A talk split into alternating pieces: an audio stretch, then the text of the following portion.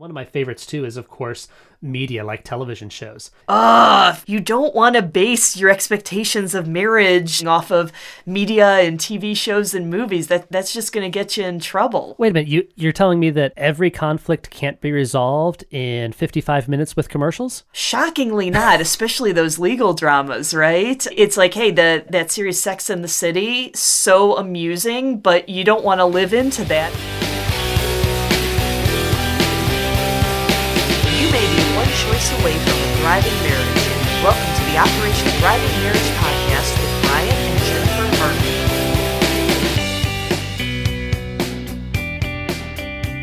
Hartman. All right, so we're back in the studio and uh, ha- having a great day. How you doing today, sweetie? Hey, things are going well. Things are going well. How about you? Yeah, d- doing all right over here. I I, I think that uh, just just kind of work wise and uh, otherwise, we're kind of rolling into the Christmas season and just trying to make sure that we're getting all the things done uh, so that uh, we're we're able to uh, in, enjoy some of these festivities and uh, keep some of these holiday traditions that we have as as a family and, and into the greater community here. That kind of fits in well with our topic today, right? With unexpectations, because with two kids kids and Christmas coming up, plus a birthday coming up. We've got a lot of expectations. Birthday? We got two birthdays, my friends. So. Well, only one that matters. Oh well, we we got uh, your birthday and Brenda's birthday. Yeah, but mine's and, the only one that matters. Oh, I, I, thought we were saying that Jesus was the only one that matters, but you know, we'll just kind of kind of roll about that one.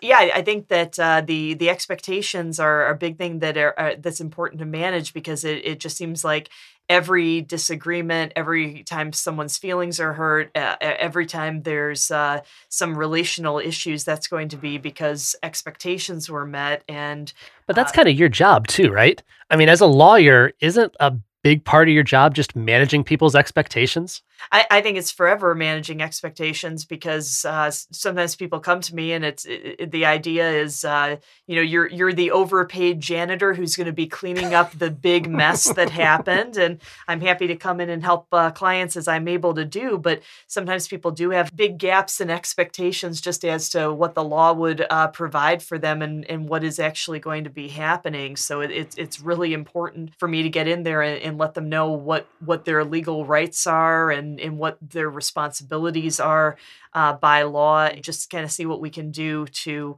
uh, figure things out because i always tell people anytime that there's going to be a legal dispute nobody's getting a pony.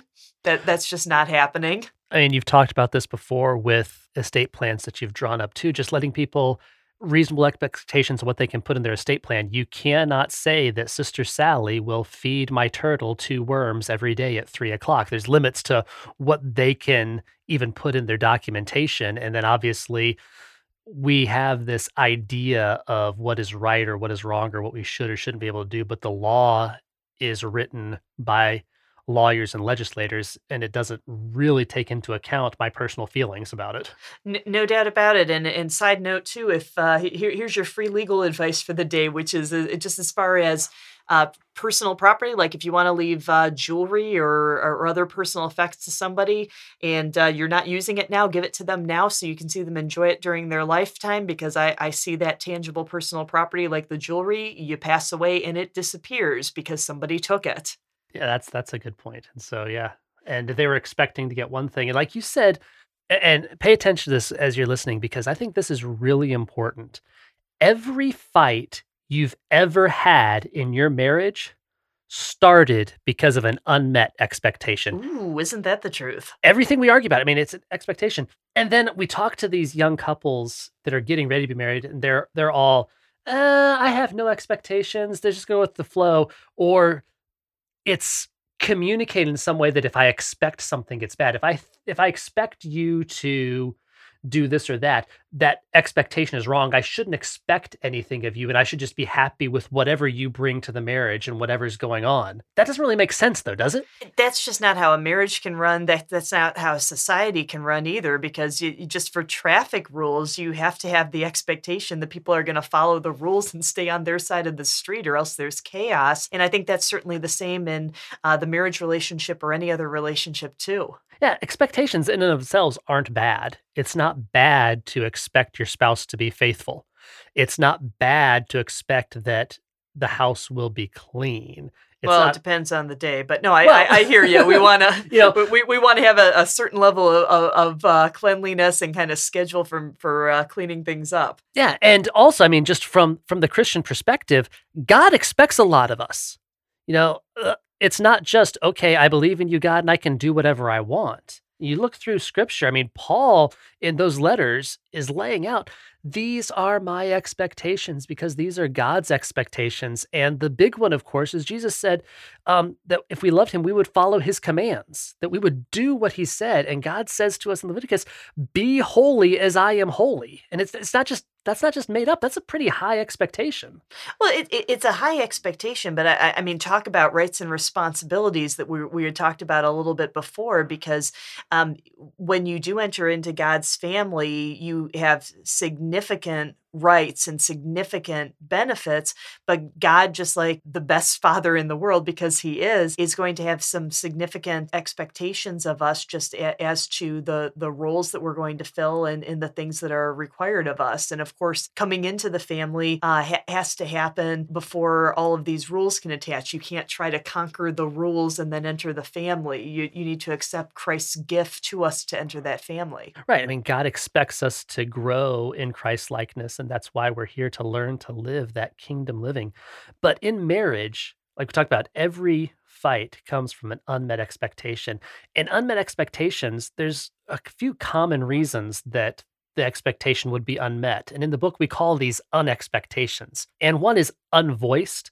Expectations just aren't communicated, unshared, presumed norms, and then unreasonable expectations. Uh oh. Talk a little bit about unvoiced expectations. What is when we're talking about that in the book or we talk about unmet expectations unvoiced how does that fit in oh and i, I think that that's just such a tough thing because it, it, it's a lot of assumptions there because those unvoiced expectations are those expectations that just aren't communicated and someone in the marriage one spouse can be upset or offended that uh, the other spouse is handling, say, spending or habits or going out with friends or whatever the case may be in a certain way, but that other spouse expects it to be a different way. Nothing was voiced and, and communicated to, to the other spouse. So the other spouse thinks everything's coming up roses and good to go, but the other spouse that had the other expectations doesn't feel that way. And that can lead to a lot of conflict, especially if it's not communicated and discussed. Communication communication again. It just seems like a lot of this ends up coming just back to communication. We have to talk about it. Oh, that's the truth. And I think that's a big thing too is when you're looking at something and what you expected to happen didn't happen. I think that's the first stop is did I even say anything? Did I tell so did I tell my spouse this is what I expected to happen? I think that that's a huge thing.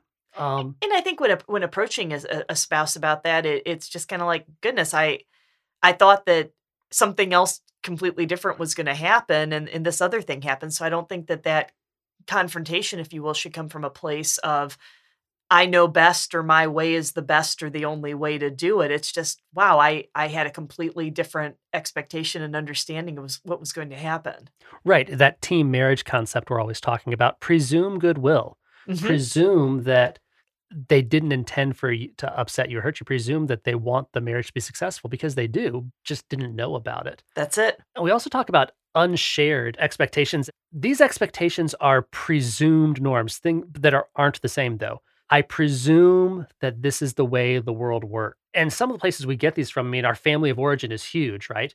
we learn first what a marriage looks like by watching our parents' marriage, or we learn what we want or don't want depending on how we view our parents' marriage. Expectations for marriage first come from the first marriage we see, or if we come from a family where it's a single parent, it's the relationship that that single parent has, if any, with other romantic partners. It's like you see sure. a boyfriend or a girlfriend come home, things like that. We learn what people should or should not do we presume based on what we watch when we're right. children. Well, it's a, sure it's like that. That's um, the family of origin that you're coming out of just has such a substantial impact on you, whether you know it or not, whether you want it to or not, um, because it, it is um, modeling how you would just think every household would be. And I think a lot of times people getting into maybe their teens, they can, they can see that there can be some uh, differences. But of course, you're going to assume that's how everybody grows up, right? Yeah, because you don't know any better. Mm-hmm. I mean, that's always the problem with cross cultural mission stuff as well, right? We think that everyone has the same value system as we do here in America because we haven't experienced it otherwise. I, that's one of the things I'm grateful for growing up as an army brat is I got to travel and see things and learn, oh, wait a minute. What we value here in America is different from what they value in other countries. And the same is so true with family of origin. I mean, your family growing up was so different from mine. You guys pretty much stayed in Michigan except for that brief stint in Tennessee and just kind of lived in the, the suburbs of Detroit where I had the expectation that every three or four years we were moving. And even like when we first got married, we were living in that condo. And after three years, I'm like, man, we've lived here a long time. And it's time to move because I was so used to moving around so much. Oh, certainly, but it, but I think that um, societies, different cultures, different countries, what your nationality is, uh, that that's always going to have a substantial uh, impact. And sometimes it can be hilarious because everybody identifies with the the movie My Big Fat Greek Wedding and just plug in whatever cultural kind of family that that you'd be coming out of into that, just because there there's always something that's going to be different from mainstream America, and that's okay. But just try to understand what the differences are. I guess the big thing about that too is every marriage in an extent is my big fat Greek wedding, right? Sure. Because I mean, it's very obvious when you have the typical middle class American guy marrying into this proud Greek family with that significantly different experience than that typical middle class American. But even I'm getting out my Windex right now, Brian. but even if you are if you come from the same town from this you still have it's still just as different it's just not as obviously different because it's easier to presume if you both come from the same socioeconomic background that you live the same. We went to the same high school or similar high schools in the same town. We went to the same college, things like that. We can think that there's more in common than there really is. Oh, no doubt about it. And I think you you saw that a little bit on um, you maybe you didn't, Brian, but on the on the Gilmore Girls. You know, no, I did not see. Did not see that on the Girls, Gilmore no. Girls. Just the idea of uh, Rory's best friend's family is a Christian Korean family family, and her mom wanted her to marry a Christian guy who was Korean. So even in that situation, the families themselves are going to be different. Another place we get unshared expectations about marriage, those from our friends. You know, people talk about marriage, and it starts when you're I mean, for some of us, it starts when we're in middle school or high school, this idea of what it's going to be like to be married and be adults, and we dream and stuff. And then as an adult, um, single, you're meeting friends or even married and you talk about talk to your friends about their marriages there's a lot of expectations that can come just from friends saying oh this is how it ought to be this is how it should be or this is how my marriage is and oh it's so wonderful or it's so awful depending on their experience. Oh sure and just hearing even um, friends aunts and uncles getting married or um, older siblings and you you just hear a lot of things about that and and that's going to have a big influence uh, on on what your expectations are going to be right or wrong for what your marriage is ultimately going to be. Um, maybe better, maybe worse. Yeah, it's tricky. It definitely, I think of times when I've been away for different schools or different environments when I've been away from military and spending a lot of time together, we end up talking about our families. Sometimes someone will say something, they'll be like, that is absolutely how it should be, or this is what marriage is. And you're thinking, where did that come from? If you're not critical about the people you're around, it's really easy for me when I'm going away I'm a different environment. Okay, this is clearly different. But sometimes the people that you work with, you can start hearing these thoughts about how marriage should be. And if you're not critical and thinking about it, say, hey, wait a minute, just because this group is all agreeing with that, they may not even all agree with it. And certainly, if your spouse isn't there agreeing with it, then that expectation is unshared. Yes, and and I think that God gives us a lot of freedom in marriage to express him and reflect him to the world. We've talked before about uh, just the, the concept of marriage can in some ways really reflect the trinity because god is three in one and a couple is two people but that one marriage unit these expressions of god are, are going to be very different and you can have a Christian marriage, a holy marriage, a thriving marriage um, in very different contexts with different things in place, but that, that honors God. It's just important to have those fundamentals in place. Yeah, you just have to know where those expectations coming from. And then one of my favorites too is, of course, media like television shows. Uh, you don't want to base your expectations of marriage um, or singleness or really much of anything off of media and TV shows and movies. That that's just going to get you in trouble. Wait a minute, you you're telling me that every conflict can't be resolved in 55 minutes with commercials? Shockingly not, especially those legal dramas, right? It's like, hey, the that series Sex in the City, so amusing, but you don't want to live into that because they've got different ideas and they've got writers that just make everything all work out in the end, and that's not always the, so for life. Well, they also get to do retakes. They This can they can true. they can have that argument five or six times and whichever one comes out the best they do. We've seen this, I mean, Instagram, whatever different social media and stuff. There's so many ideas that we'll get from TV shows, movies, media, and whatever. And those can be unshared expectations as well. And even just in this little conversation, we're joking around about I did not watch Gilmore Girls. That's not something that I know you and Brenda really enjoyed watching it. So any expectation that could have developed out of watching something like that, it's not going to be shared because I have no idea what you're talking about. You said Rory's friend was Korean. I didn't know that until you just told me that.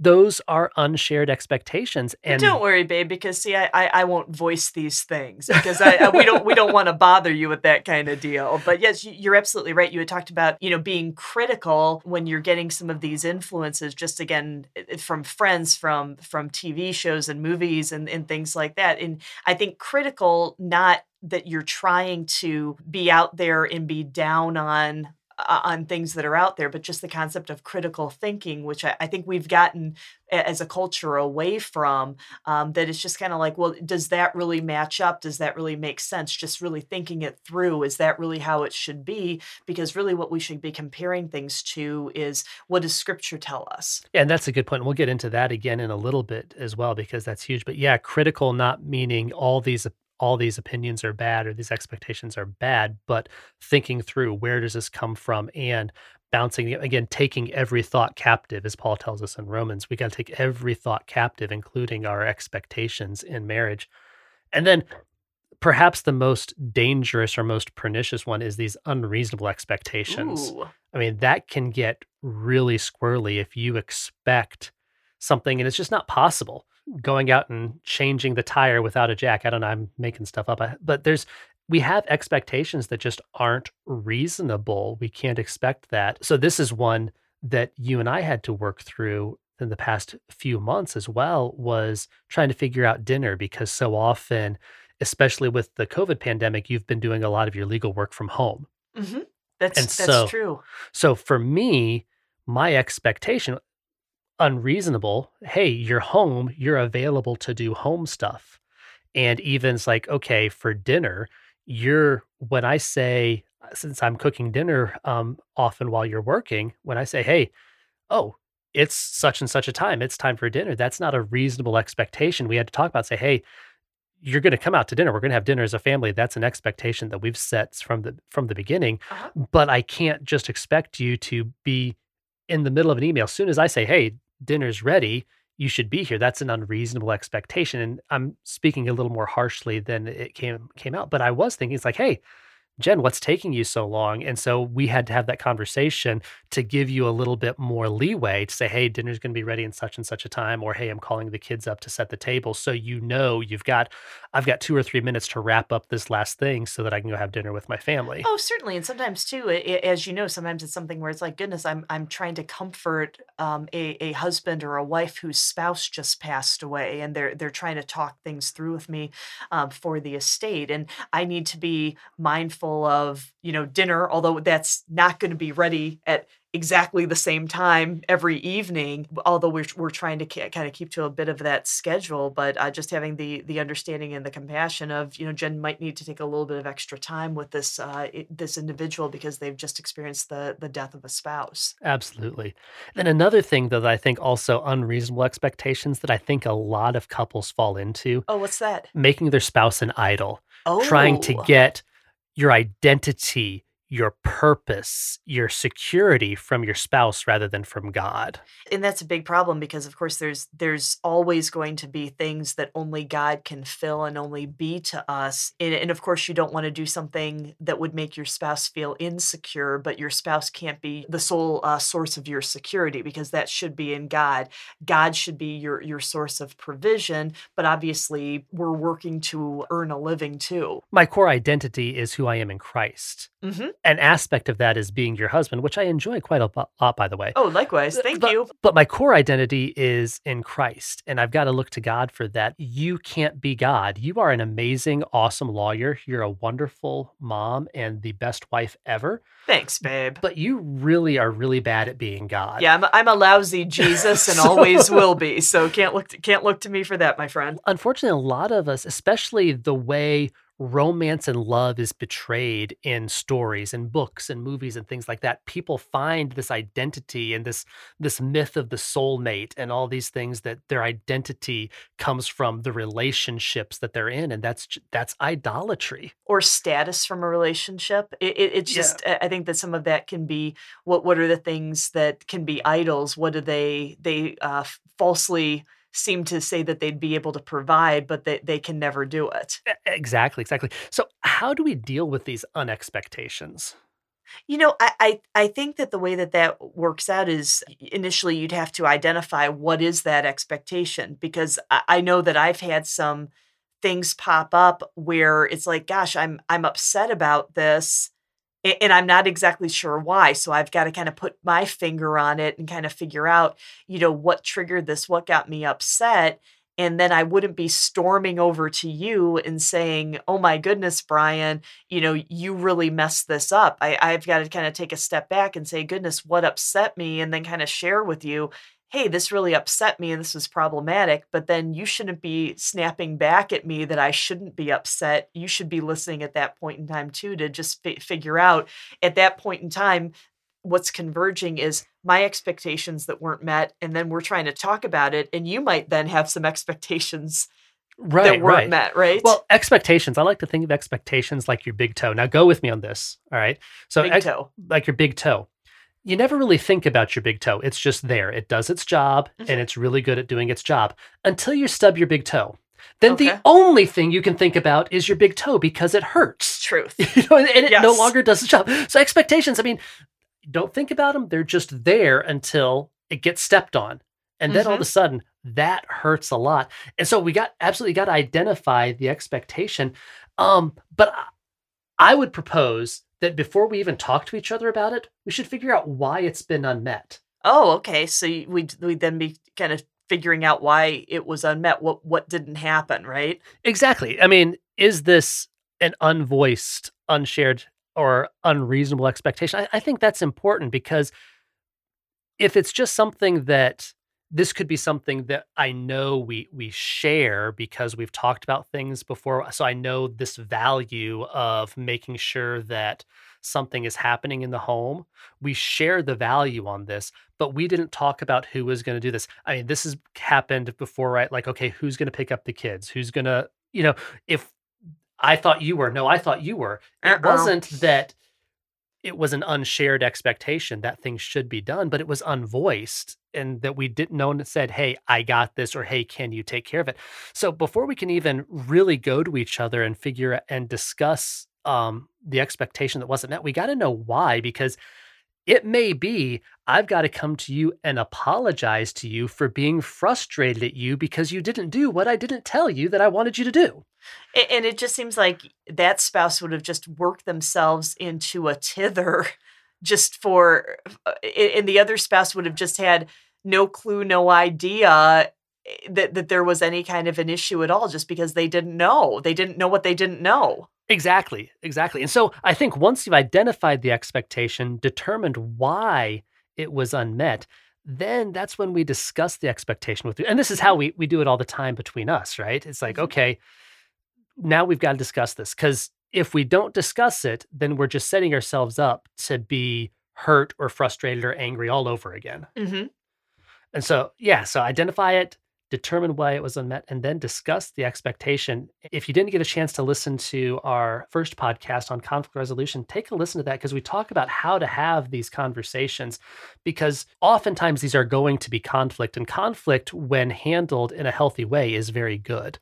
And so we have to discuss these and then together decide how we'll move forward. I think that that's an important thing. And I, I, what's unfortunate is I had heard from a client at one juncture, well, you know, I just don't have any expectations, so I won't be disappointed. But even then, she's going to have some expectations nevertheless um, even if she's kind of setting the uh, the bar low there so um, dealing with these unexpectations is uh, is a, a, very important thing to do so that you can make sure that this doesn't become a problem for your marriage something that brian and i looked at when we were writing our book was that passage from uh, song of solomon that talks about catch the little foxes who uh, are ruining the vineyard. Back uh, in biblical times, certainly the Israelite people were viewing them as pests and it's going to be a lot easier to get this little baby pest out of there versus Absolutely. they grow into these full-blown huge animal foxes to to weed those out